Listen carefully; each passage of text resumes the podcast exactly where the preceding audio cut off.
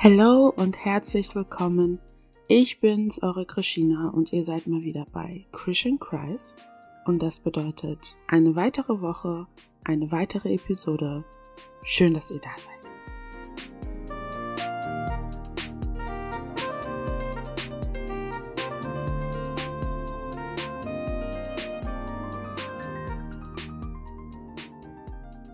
Ich weiß gar nicht, ob ich euch schon ein frohes neues Jahr gewünscht habe. Ich glaube schon, aber ich bin mir nicht sicher. Deshalb machen wir es einfach nochmal. Ein frohes neues Jahr. Alles Gute euch. Ich wünsche euch, dass ihr ähm, die Fülle all dessen erlebt, was ihr euch wünscht, was ihr euch erhofft, dass dieses Jahr ein Jahr des Erfolgs wird, der Gesundheit, der Freude, dass ihr wirklich einfach rundum richtig happy seid. Das wünsche ich euch.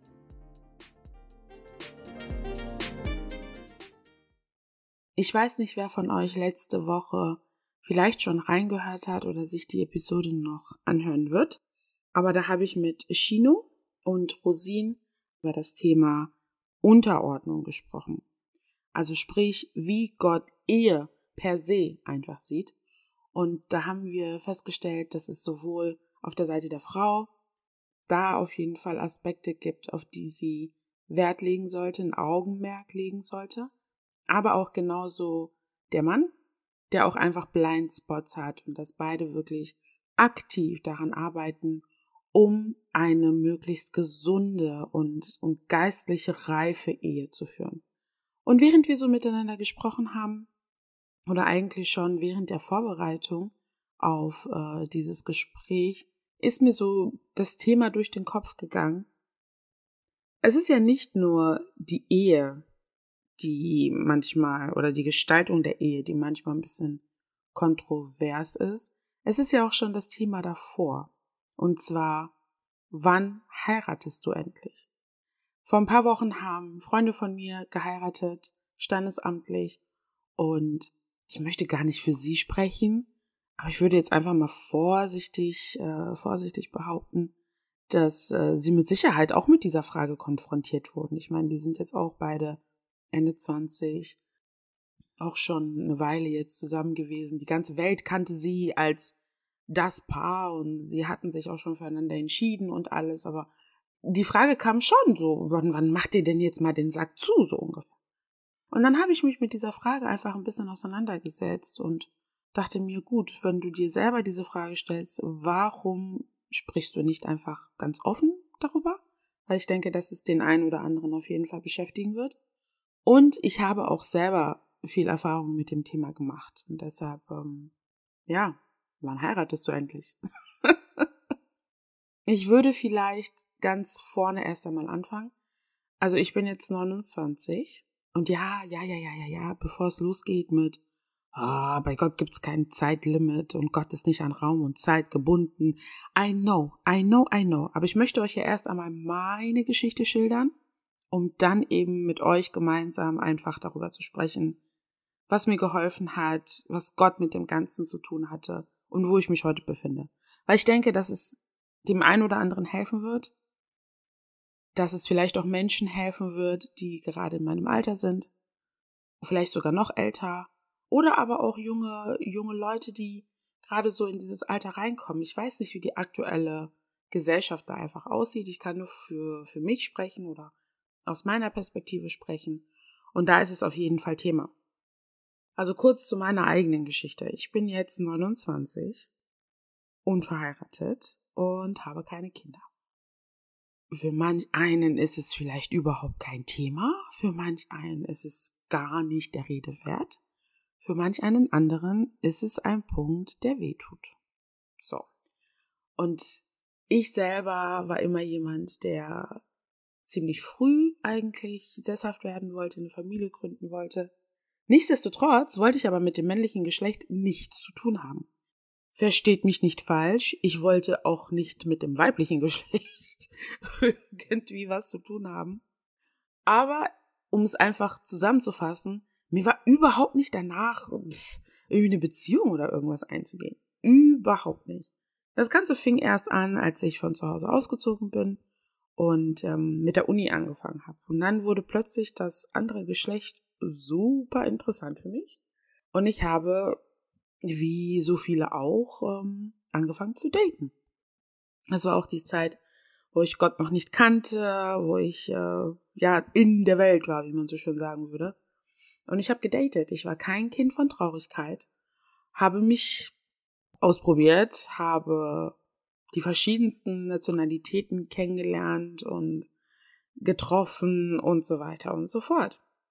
Und dann irgendwann mit, ich weiß es gar nicht mehr genau, ich glaube 22, 23, habe ich dann meinen Ex-Partner kennengelernt. Ich hatte nur den einen Freund und das war die große Liebe. Das war der erste große Crush. Und ich selber habe mir auch immer vorgenommen, ich werde meinen Eltern jetzt nicht irgendwie alle zwei Wochen einen neuen Partner vorstellen, sondern wenn ich ihnen jemanden vorstelle, dann ist das schon the one, so ungefähr. Und wir waren äh, knapp vier Jahre zusammen. Ja, ich war jung. Wir waren beide jung. Ich war Anfang 20, er war schon Ende 20 oder Mitte, Mitte, Ende 20 so ungefähr. Und es war so die erste Liebe. Dementsprechend war alles neu, alles frisch, alles, alles war so feurig und ja, neues Terrain. Und dann haben wir uns schlussendlich dann auch verlobt und äh, standen kurz vor der Hochzeit und hatten einfach, also unsere Leben waren einfach komplett miteinander verwoben. Ich kannte seine Family, seine Freunde, er kannte meine. Wir waren wirklich miteinander verwoben und gerade für die, die aus ähm, Kulturen kommen oder aus Kulturkreisen kommen, wo es eben auch sowas wie eine traditionelle Hochzeit gibt oder Brautpreis oder oder oder auch das wurde dann schon losgetreten. Also wir waren dann wirklich schon so in der Mache. Und dann, wie es Gott so wollte, ist es in die Brüche gegangen, aus den verschiedensten Gründen. Heute frage ich mich wirklich so, what happened? Also jetzt wirklich ganz, ganz losgelöst von irgendwelchen Emotionen. Was ist da passiert? Im Nachhinein ist diese ganze Trennung so surreal gewesen. Also es war von jetzt auf gleich, von jetzt auf gleich, wie ein Kartenhaus ist einfach alles zusammengebrochen. Alles, absolut alles. Und das war wirklich Gottes Art, mich zu isolieren, mich abzuschirmen von ihm. Weil, wenn ich diesen Schritt wirklich schlussendlich mit ihm gegangen wäre, ich will nicht nur sagen, also, verstehe mich nicht falsch. Ich gebe ihm nicht die Schuld. Also es gehören immer zwei Leute zum Scheitern einer Sache dazu, vor allem einer Beziehung. Aber ich weiß, dass wenn ich diesen Schritt mit ihm gegangen wäre, wenn wir diese Ehe eingegangen wären, ich wäre todesunglücklich geworden, todesunglücklich. Und er wahrscheinlich genauso, weil wir einfach nicht füreinander gemacht waren. Das habe ich damals nicht gesehen, aber wir waren nicht füreinander gemacht. Ja, und als es dann in die Brüche ging, war ich so 27, 28, 27 war ich, glaube ich. Ich weiß es nicht mehr genau, aber ich glaube, ich war 27. Und dadurch, dass ich ja immer diesen Plan hatte, ja, du heiratest früh, wirst sesshaft, mit 24 so Partner kennenlernen, mit 25, 26 heiraten, mit 27, 28 so das erste Kind. Ich hatte alles durchgetaktet. Und erstmal schien es nicht so, als würde dieser Plan aufgehen. Und dann standen wir wirklich kurz vor der Hochzeit. Und ich dachte mir so, oh, okay, scheint ja doch zu laufen, so, geht vielleicht doch auf. Und dann von jetzt auf gleich, boom, zack, vorbei. Geschichte erledigt. Und dann bin ich mit 27 Jahren auf die knallharte Realität gefallen. Single, allein, keiner irgendwie in Aussicht, Family nicht in der Nähe, weil ich hunderte Kilometer weit weg wohnte. Und dann habe ich angefangen, Gott zu suchen. So kam das zustande. Und sicherlich habe ich dann da auch vor allem danach verstärkt die Frage bekommen, ja, ähm, jetzt bist du schon Ende 20, fertig mit äh, der Schule, was hast du vor? Gibt's denn schon jemanden, Leute, die versucht haben, mich zu verkuppeln, mich mit ihren eigenen Familienmitgliedern zu verkuppeln, mit irgendwelchen Leuten, ja, ich kenne den und den, könnte funktionieren, ich stelle euch mal vor. Und dann aber auch teilweise so Stimmen, nicht nur aus meiner Familie, sondern generell auch aus der Community, aus der Black Community, aus der kongolesischen Community, Stimmen, die laut wurden von wegen, ja, die ist jetzt B-Ware. Kennt ihr das, wenn ihr so irgendwo seid und ihr habt so einen Wühltisch, so dieses, ah, was keiner haben will, das liegt nur so in der Ecke, äh, kann man mal so mitnehmen, aber auch nicht unbedingt. So ungefähr wurde ich dann angeschaut und auch behandelt. So nach dem Motto, die ist durch. So, da, da will keiner mehr ran. War schon mal kurz davor zu heiraten. Dadurch, dass ich in der Welt war, ähm, habe ich mich jetzt auch nicht bis zur Ehe aufgehoben, was ich dann natürlich, nachdem ich mein Leben an Christus gegeben habe, dann auch ähm, für mich einfach neu bekannt habe, dieses Versprechen, was ich Gott auch einfach dann gegeben habe, mich für meinen Ehemann aufzusparen. Aber das habe ich halt damals nicht gemacht. Und da sind wirklich viele Stimmen auch laut geworden, dass, dass ich jetzt einfach nur noch B-Ware bin und dementsprechend, wie man bei uns auf Lingala sagt, Atuli. So, ist schlecht geworden quasi. So abgelaufen. Abgelaufene Ware, das trifft es sehr gut. Abgelaufene Ware. Und mittlerweile, thank God, bin ich in einer Position, in der ich mich davon komplett befreien konnte. Ich danke dem Herrn von Herzen dafür, dass ich nicht mehr an diese Stimmen gebunden bin, dass diese Stimmen keinen Einfluss mehr auf mein Leben haben, einfach weil ich gelernt habe, was meine Identität ist. Weil Jesus Christus gesagt hat, du bist genug, du bist es wert, dass ich für dich sterbe. Du bist wertvoll, du bist einzigartig, du bist wunderbar gemacht, du bist nach meinem Ebenbild geschaffen. Warum sollte ich verzweifelt auf die Suche gehen nach jemandem, der mich erfüllt, der mich bestätigt, der mich in irgendeiner Form komplett macht. Gott sei Dank habe ich verstanden, dass ich in Christus ganz bin, vollkommen bin. Und das soll nicht bedeuten, dass mir diese Frage nicht trotzdem irgendwie auf dem Herzen liegt. Dass ich nicht trotzdem hier sitze und mich manchmal frage, Gott, wie lange noch? Das soll nicht bedeuten, dass ich mir nicht mein Umfeld anschaue und mir denke, Gott, was machen die anders als ich? What's the big deal? Aber auch da versucht mich Gott immer wieder daran zu erinnern. Meine Pläne für dich sind nicht dieselben Pläne, die ich für die anderen habe. Alles zu seiner Zeit. Jeder hat sein eigenes Tempo. Vielleicht gibt es Lektionen, die ich noch lernen muss. Vielleicht gibt es noch Lektionen, die mein zukünftiger Mann lernen muss. Vielleicht haben wir uns einfach noch nicht gefunden oder sind uns noch nicht begegnet oder vielleicht sind wir uns begegnet, aber vielleicht ist dieser, dieser Groschen einfach noch nicht gefallen, weil Gott immer noch an gewissen Punkten in uns arbeitet. Leute, ich hoffe, ihr versteht, dass Gottes Timing immer perfekt ist. Und ich versichere euch, so wie ich hier sitze, wie ihr meine Stimme hört, ich bin nicht frei von diesen Gedanken. Ich bin nicht frei von, von Fragen, die ich mir stelle überhaupt nicht. Aber ich wollte mit euch darüber sprechen, damit wir uns auch einander ermutigen können. Du bist nicht alleine da draußen, wenn du dir denkst, ich habe versagt, weil deine Ehe vielleicht gescheitert ist, weil du dich vielleicht hast scheiden lassen. Du bist nicht die Einzige, die sich denkt, ich bin nicht gut genug. Oder ich werde niemals heiraten.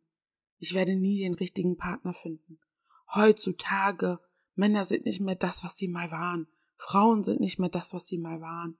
Dann auch noch in Zeiten von Corona, in Zeiten einer Pandemie. Wie soll man da jemanden kennenlernen?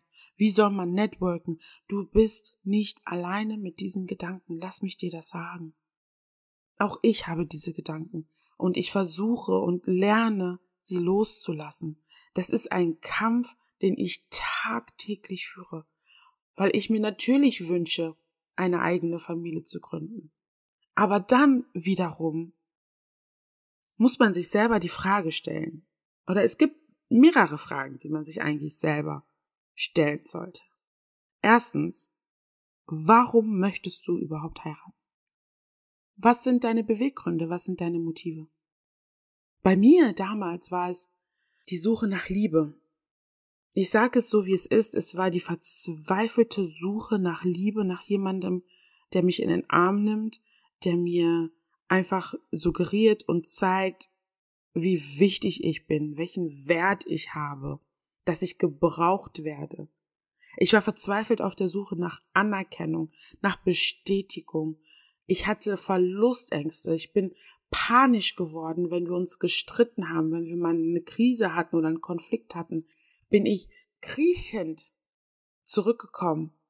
Ich habe verzweifelt an dieser Beziehung festgehalten, weil ich so besessen davon war, ja nicht allein zu sein.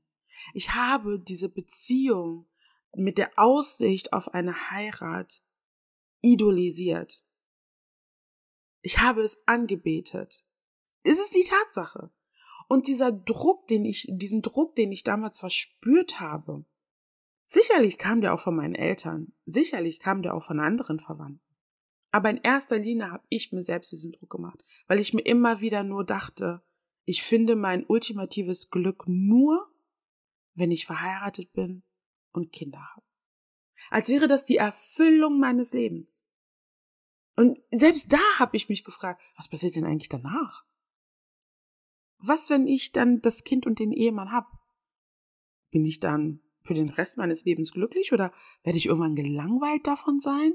Strebe ich dann nach dem nächsten High, nach dem nächsten ultimativen Schritt in meinem Leben? Und da hätte mir eigentlich schon auffallen müssen, irgendwas stimmt hier nicht. Weil es kann nicht sein, dass du so erpicht auf ein Ziel bist, dass du wirklich denkst, die ultimative Erfüllung dadurch zu erleben. Was kommt danach? Ich war so besessen, dass ich diesen Druck, den ich mir selbst gemacht habe, den Druck, den ich noch zusätzlich von außen bekommen habe, ungefiltert an ihn weitergegeben habe. Mein Gott, habe ich ihn unter Druck gesetzt. Heute, einige Jahre später, kann ich offen und ehrlich zugeben, selbst der Antrag, den er mir damals gemacht hat, war nicht aus freien Stücken. Es war für ihn eine Möglichkeit, aus dieser Nummer rauszukommen, dass, dass ich endlich Ruhe gebe, dass ich endlich aufhöre, von diesem Heiratsthema zu sprechen. Mittlerweile weiß ich das. Ich habe ihn in den Wahnsinn damit getrieben. Das ist mein Teil, den ich zum Scheitern dieser Beziehung geleistet habe.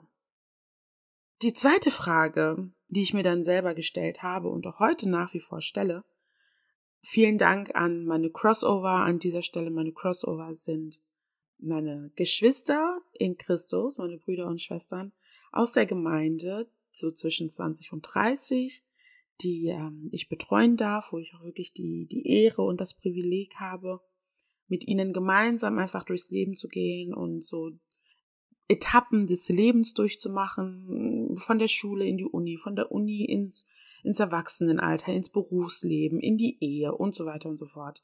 Und da haben wir regelmäßig unsere Hauskreise zusammen und da haben wir über ein Thema gesprochen, was mich damals schon sehr mitgenommen hat, aber heute definitiv immer noch sehr beschäftigt.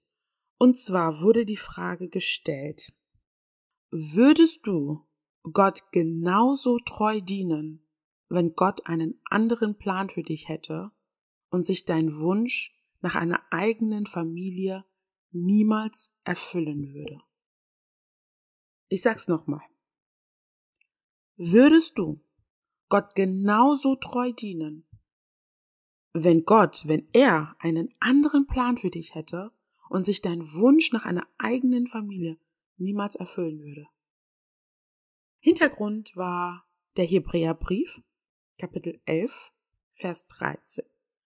Im Hebräerbrief Kapitel 11 geht es um äh, Helden des Glaubens. Da hat der Schreiber oder der Verfasser des Briefes über die verschiedensten Glaubenshelden gesprochen, wie sie Gott treu gedient haben und ähm, ja auch in diesem Glauben an, an die Ewigkeit, an die Errettung, an die Erlösung verstorben sind im Prinzip. Und da steht eben dieser Vers, das ist Vers 13, Hebräerbrief Kapitel 11, Vers 13 in der Passion Translation, ich habe das jetzt mal auf Deutsch übersetzt, da heißt es, all diese Glaubenshelden, da haben wir zum Beispiel Noah mit der Arche oder Abraham, der als Stammvater vieler Nationen gelten sollte, wo Gott ihm versprach, äh, selbst eine Stadt zu bauen, das auf festem Fundament steht. Selbst die hielten alle an ihrem Glauben fest. Doch sie starben, ohne dass sich Gottes Zusage zu ihren Lebzeiten erfüllte. Gott versprach, eine Stadt zu bauen, das auf festem Fundament steht, versprach er Abraham gegenüber. Abraham hat das nie erlebt. Gott sagte, ich werde dir Nachkommen geben, so unzählig wie der Sand am Meer. Das hat Abraham alles nicht erlebt. Und deshalb ist hier die Frage, was wäre, wenn Gott dir zwar einen Wunsch aufs Herz legt oder dir auch etwas versprochen hat, du es aber zu deiner Lebzeit nicht erlebst? Wird das deinen Glauben beeinflussen? Wird das deinen Wandel mit ihm beeinflussen? Wird das deinen Dienst beeinflussen? Wir sind beeinflusst von Raum und Zeit. Wir haben das Gefühl, boah, meine Uhr tickt. Meine biologische Uhr tickt. Ich kann keine Kinder mehr kriegen. Ich bin schon so alt. Hausbau, Familie gründen, dies, das, jenes. Meine Uhr tickt. Wie alt waren Abraham und Sarah, als sie Isaac bekommen haben? Für Gott spielt Zeit keine Rolle. Überhaupt keine Rolle. Aber trotzdem sind wir diejenigen, die uns da, die sich da extrem unter Druck setzen und dann aber auch anfangen, sich mit anderen zu vergleichen. Und ich nehme mich da überhaupt nicht raus. Gar nicht. Ich kämpfe tagtäglich damit, vor allem mit den Gedanken.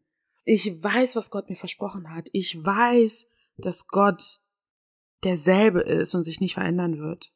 Und ich weiß, dass diesen, dieser Wunsch, den er mir aufs Herz gelegt hat, dass der von ihm kommt und dass das nicht, dass es nicht einfach nur ein Hirngespinst ist und mein Fleisch irgendwie redet, ja, Krishna, du möchtest jetzt Mutter werden. Nein, ich weiß, dass das Gottes Wille für mich in meinem Leben ist. Und ich weiß auch, Future Hubby, wherever you are, I know you're listening. ich weiß auch, dass wir uns bald begegnen werden. Ich weiß das. Aber bald kann trotzdem auch bedeuten, dass es noch Jahre dauert. Wir wissen es nicht. Bei Gott sind Jahre nichts, ein Wimpernschlag. Und ich möchte einfach jeden wirklich dazu ermutigen, sich nicht von außen beeinflussen zu lassen, denn in Gott sind wir vollständig, in Christus sind wir komplett. Wir brauchen niemanden, der uns vervollständigt. Wir brauchen Christus und das ist alles. Wir sind die Braut von Christus. Wir sind mit Christus verheiratet.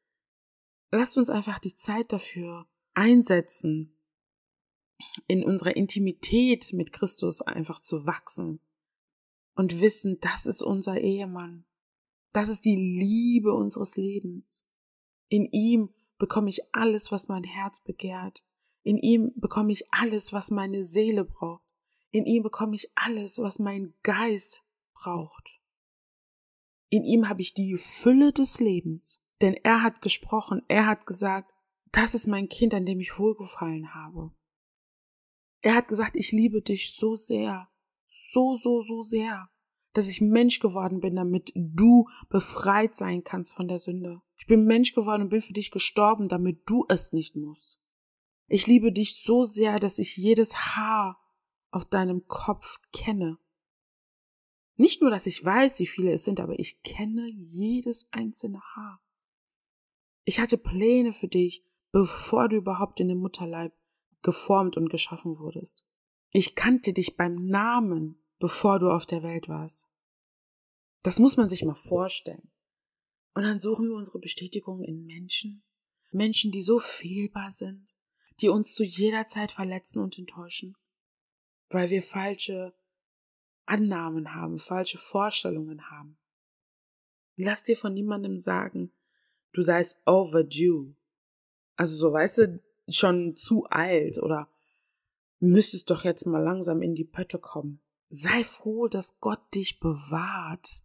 Sei froh, dass du nicht in einer Ehe feststeckst, in der du malträtiert wirst, in der du keinen Frieden hast, in der du nicht du selber sein kannst, in der du nicht gemeinsam mit deinem Partner oder deiner Partnerin an Visionen und Zielen arbeiten kannst, in der du keinen keinen Frieden hast, keine Harmonie, in der du nicht wachsen kannst, in der du nicht herausgefordert wirst, in der du nicht geistlich ermutigt wirst. Sei froh, dass Gott dich davor bewahrt.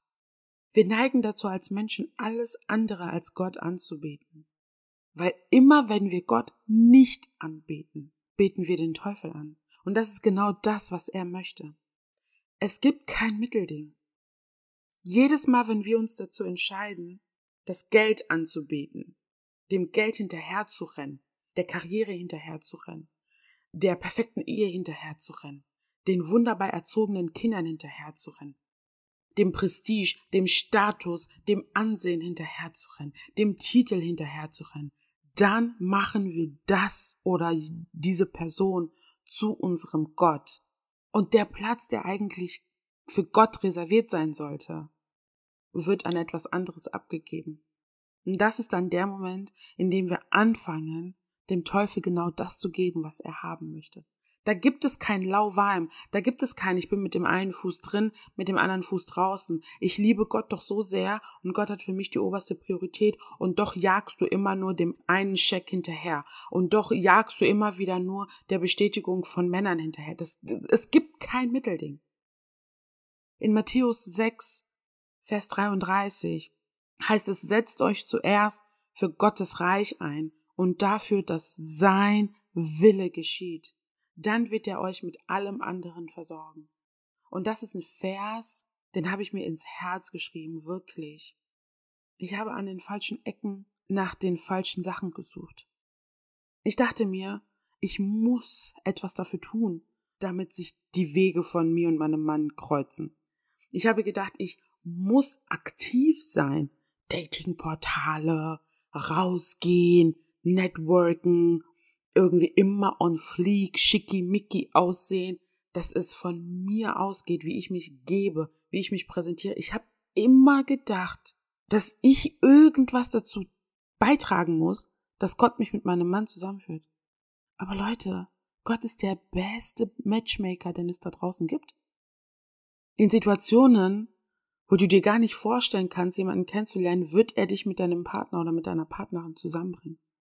Wenn du darauf konzentriert bist, Gott zufriedenzustellen, deinen ersten und größten und wichtigsten Ehemann, Jesus Christus, deinem Erretter und Erlöser, treu zu sein, ihm nachzufolgen, ihm zu dienen, ihn zu suchen, Gemeinschaft mit ihm zu haben, Intimität mit ihm zu haben, ihn kennenzulernen, all seine Facetten, all seine Verheißungen, all seine Charakteristika, all seine, seine Eigenschaften, all das geschriebene Wort, wenn wir lernen würden, das an oberste Stelle zu stellen, dann wird Gott uns all unsere Wünsche erfüllen, dann wird er uns mit allem versorgen, was wir brauchen, er wird all unseren Nöten begegnen.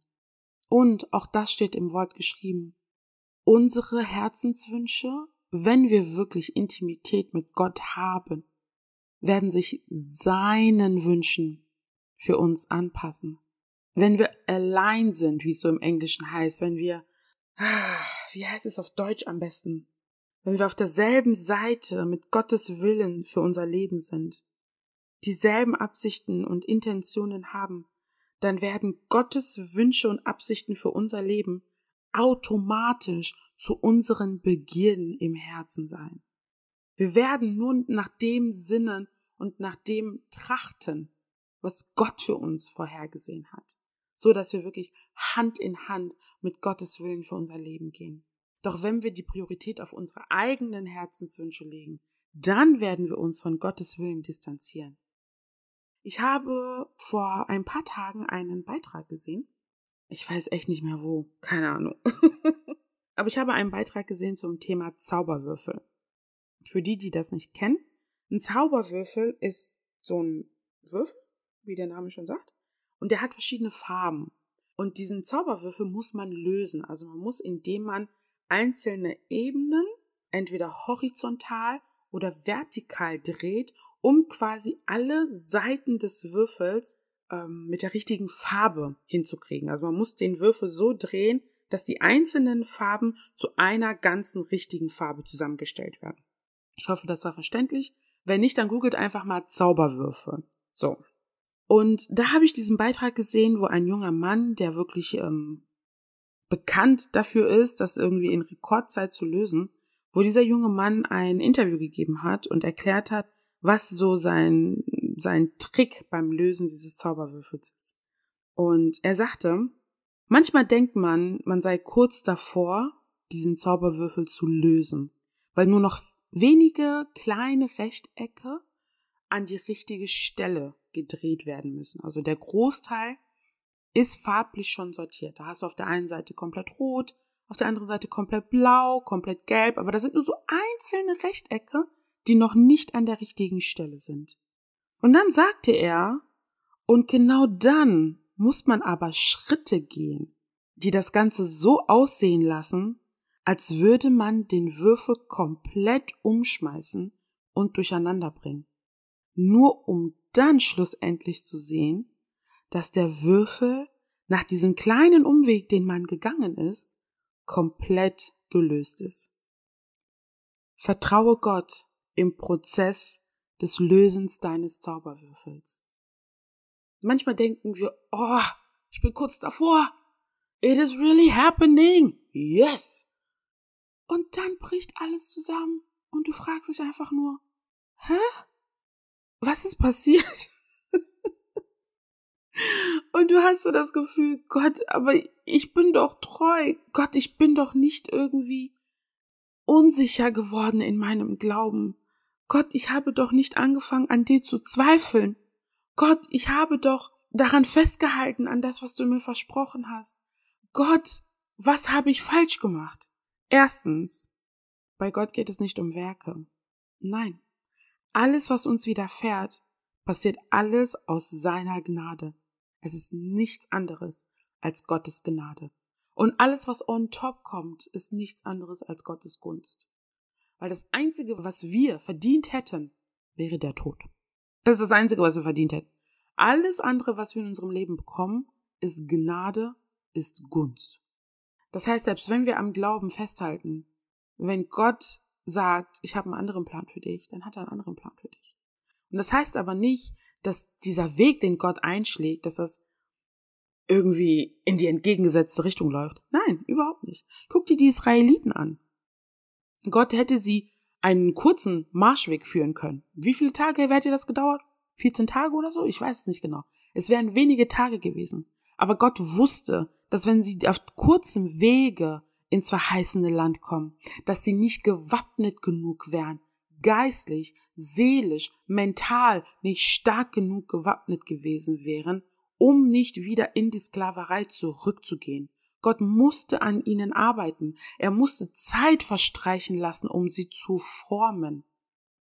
Sie mussten 40 Jahre durch die Wüste gehen, damit er gewisse Dinge aus ihnen raustreiben konnte, um ihnen neue Dinge zu geben, um quasi wie, wie bei einer Kassette alte Dinge zu überspielen mit etwas Neuem, neues Material in sich hineinzusetzen.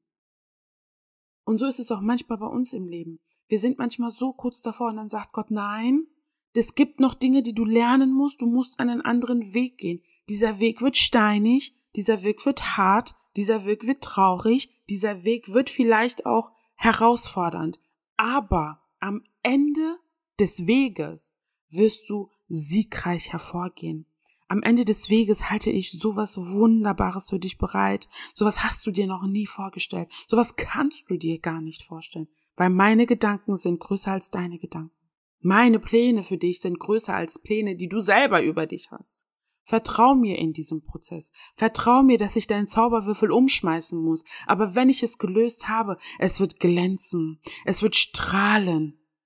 Vertraue mir darauf, dass dieses Glück und diese Freude, die du verspüren wirst, wenn du mir vertraust, ist größer als alles, was du dir vorstellen kannst. Und ich bete dafür, dass wir alle begreifen, wenn der richtige Partner oder die richtige Partnerin noch nicht da ist. Vertraue Gott in diesem Prozess. Er hat dich nicht verlassen, er wird dich niemals verlassen. Wenn er dir das versprochen hat, dann wird es auch zur Vollendung kommen. Und selbst wenn Gott dir etwas verheißen hat, was du in deinen Lebzeiten noch nicht erlebst, so wird es dennoch zur Vollendung kommen. Denn Gott lügt nicht. Gott lügt nicht. Auch wenn Gott zu dir sagt, du wirst Kinder haben, du wirst Kinder gebären und du hast eine Fehlgeburt nach der anderen. Halte daran fest. Wenn Gott sagt, ich schenke dir Kinder, halte daran fest, dass auf irgendeinem Wege du Kinder haben wirst. Ob es geistliche Kinder sind, ob es natürliche Kinder sind, ob es selbstgeborene Kinder sind oder adoptierte Kinder sind, du wirst Kinder haben. Auch wenn Gott dir sagt, du wirst verheiratet sein und sei es für zwei Tage deines Lebens, bevor du diese Erde verlässt, du wirst heiraten. Gott ist kein Mensch, dass er lügen würde. Vertraue ihm und genieße die Saison, in der du gerade steckst. Egal, ob du schon mal verheiratet warst, gerade verheiratet bist oder auf deinen richtigen Partner, deine richtige Partnerin wartest, genieße jede Saison, wie sie kommt. Und das spreche ich auch zu mir selbst. Erinnere dich selbst immer wieder daran, es ist alles gut, so wie es ist. Lass mich diese Zeit nutzen, um Gott näher zu kommen. Lass mich diese Zeit nutzen, um Gott an mir arbeiten zu lassen, um mich zu formen, um mich vorzubereiten für diese Ehe, um vielleicht an Blindspot zu arbeiten, an Schraubstellen zu drehen, die ich neu justieren muss in meiner Ehe, damit wir vorwärts gehen können. Lass zu, dass in dieser Saison, in der du dich befindest, Gott dich wie Ton in seine Hände nimmt und dich formt, so wie du es brauchst, so wie er das für dich vorhergesehen hat. Also bei der Frage, wann heiratest du endlich, sag den Menschen, Gott hat was Wunderbares für mich geplant und es geschieht zu seiner Zeit, in seinem Tempo. Und Gottes Timing ist immer richtig und immer perfekt für dein Leben. Ich hoffe, ich konnte dir damit helfen. Ich hoffe, dass ähm, ja auch ein bisschen Druck damit rausgenommen wurde. Und mach dir keine Sorgen, egal wie alt du bist. Gottes Timing ist immer perfekt und es ist nie zu spät in Gottes Augen. Er liebt dich so sehr. Such nicht deinen Wert und deine Bestätigung in einem Menschen. Menschen werden dich enttäuschen. Egal wer es ist, sie werden dich enttäuschen. Doch halte fest an Jesus Christus. Er ist der Einzige, der dich niemals verlassen wird, der dich niemals enttäuschen wird, der nur die besten Intentionen für dich und dein Leben hat. Halte an ihm fest. Er liebt dich so sehr, denn du bist sein wunderbares, wertvolles Kind. Du bist sein größter Schatz, den er haben kann. Wenn du Fragen zu dem Thema hast, wenn du auch persönliche Fragen an mich hast, bitte nur zu, melde dich jederzeit bei mir über Instagram Christian Christ, über die E-Mail-Adresse, die du auch in der Beschreibung findest, über, boah, was haben wir noch? Ähm, hm, hm, hm, ich glaube, das sind alle Portale. Aber irgendwie werden wir das schon hinkriegen. Wenn du auch meine private Telefonnummer hast, dann schreib mir gerne, ruf mich an, wie auch immer. Ich freue mich da wirklich, dir helfen zu können. Ähm, ja, an meinen Ehemann da draußen. Ich liebe dich. Ich liebe dich sehr. Und ich freue mich, wenn sich unsere Wege kreuzen. Ich weiß, dass Gott was Wunderbares für uns geplant hat und ich kann es kaum erwarten. An alle anderen da draußen, passt auf euch auf, bleibt gesund und genießt auf jeden Fall dieses Jahr. Es wird ein großartiges Jahr. Gott hat tolle Sachen für uns vorbereitet. Ich spüre das. Haltet fest an seiner Verheißung für euer Leben. As always, you are a light and keep shining bright. Lasst es euch gut gehen und bis zum nächsten Mal. Love you. Bye bye.